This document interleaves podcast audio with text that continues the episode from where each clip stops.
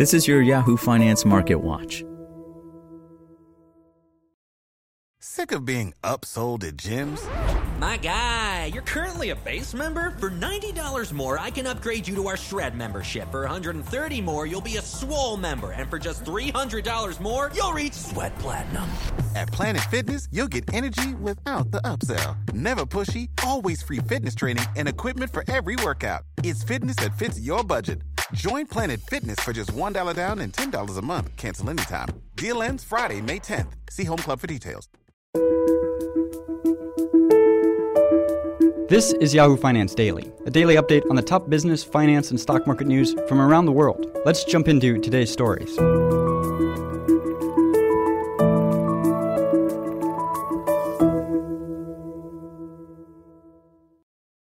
It's Friday, March 24th, and this is your Yahoo Finance Market Watch.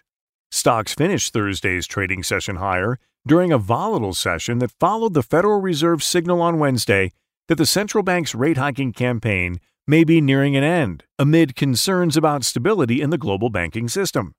At the closing bell on Thursday, the S&P 500 was up 0.3%.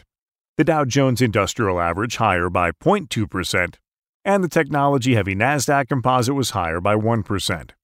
Earlier in the session, all three major averages had been higher by more than 1%, with the Nasdaq up more than 2%. And in afternoon trading, both the S&P and Dow tipped into red figures. Bank stocks remained a source of pressure on Thursday, with the KBW Regional Bank Index falling nearly 3%, with regional banks including First Republic, KeyCorp, and Comerica all falling more than 6%. Crude oil was under pressure on Tuesday, with WTI crude falling more than 2% to as low as 69.20 per barrel after trading closer to $71 earlier in the day. This puts oil back near its lowest levels since November 2021. The 10 year Treasury yield also came in a bit lower Thursday, falling 9 basis points to settle near 3.40%.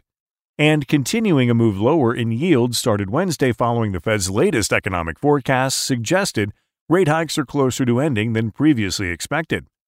On Wednesday, the Fed raised the target range for its benchmark interest rate by 0.25% as expected, bringing the range for the Fed funds rate to 4.75% to 5%, the highest since October 2007. Updated economic projections from the Fed, however, suggested only one more 0.25% rate hike is likely this year, a forecast that is in line with what the central bank said in December but a reversal from Fed Chair Jay Powell's signaling earlier this month that rates would likely need to go higher than previously anticipated.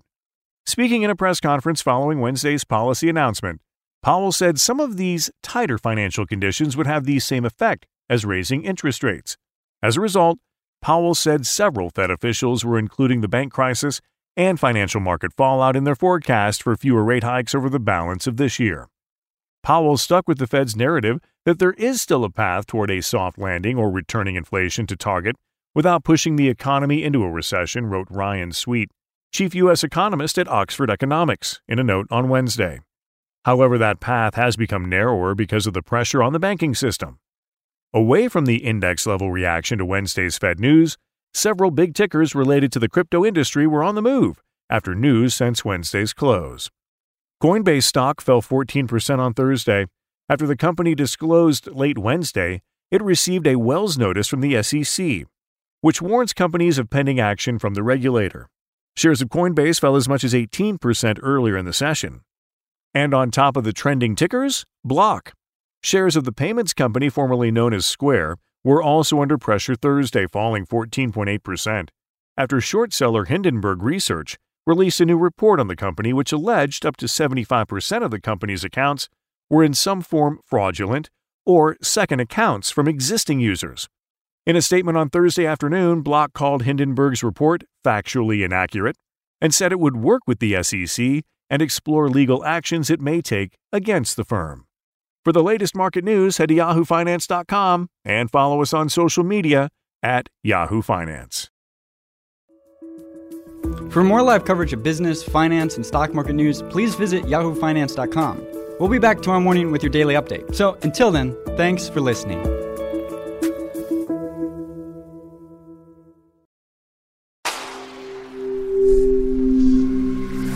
Spoken Layer. Sick of being upsold at gyms? My guy, you're currently a base member. For $90 more, I can upgrade you to our Shred membership. For $130 more, you'll be a Swole member. And for just $300 more, you'll reach Sweat Platinum. At Planet Fitness, you'll get energy without the upsell. Never pushy, always free fitness training and equipment for every workout. It's fitness that fits your budget. Join Planet Fitness for just $1 down and $10 a month. Cancel anytime. Deal ends Friday, May 10th. See Home Club for details.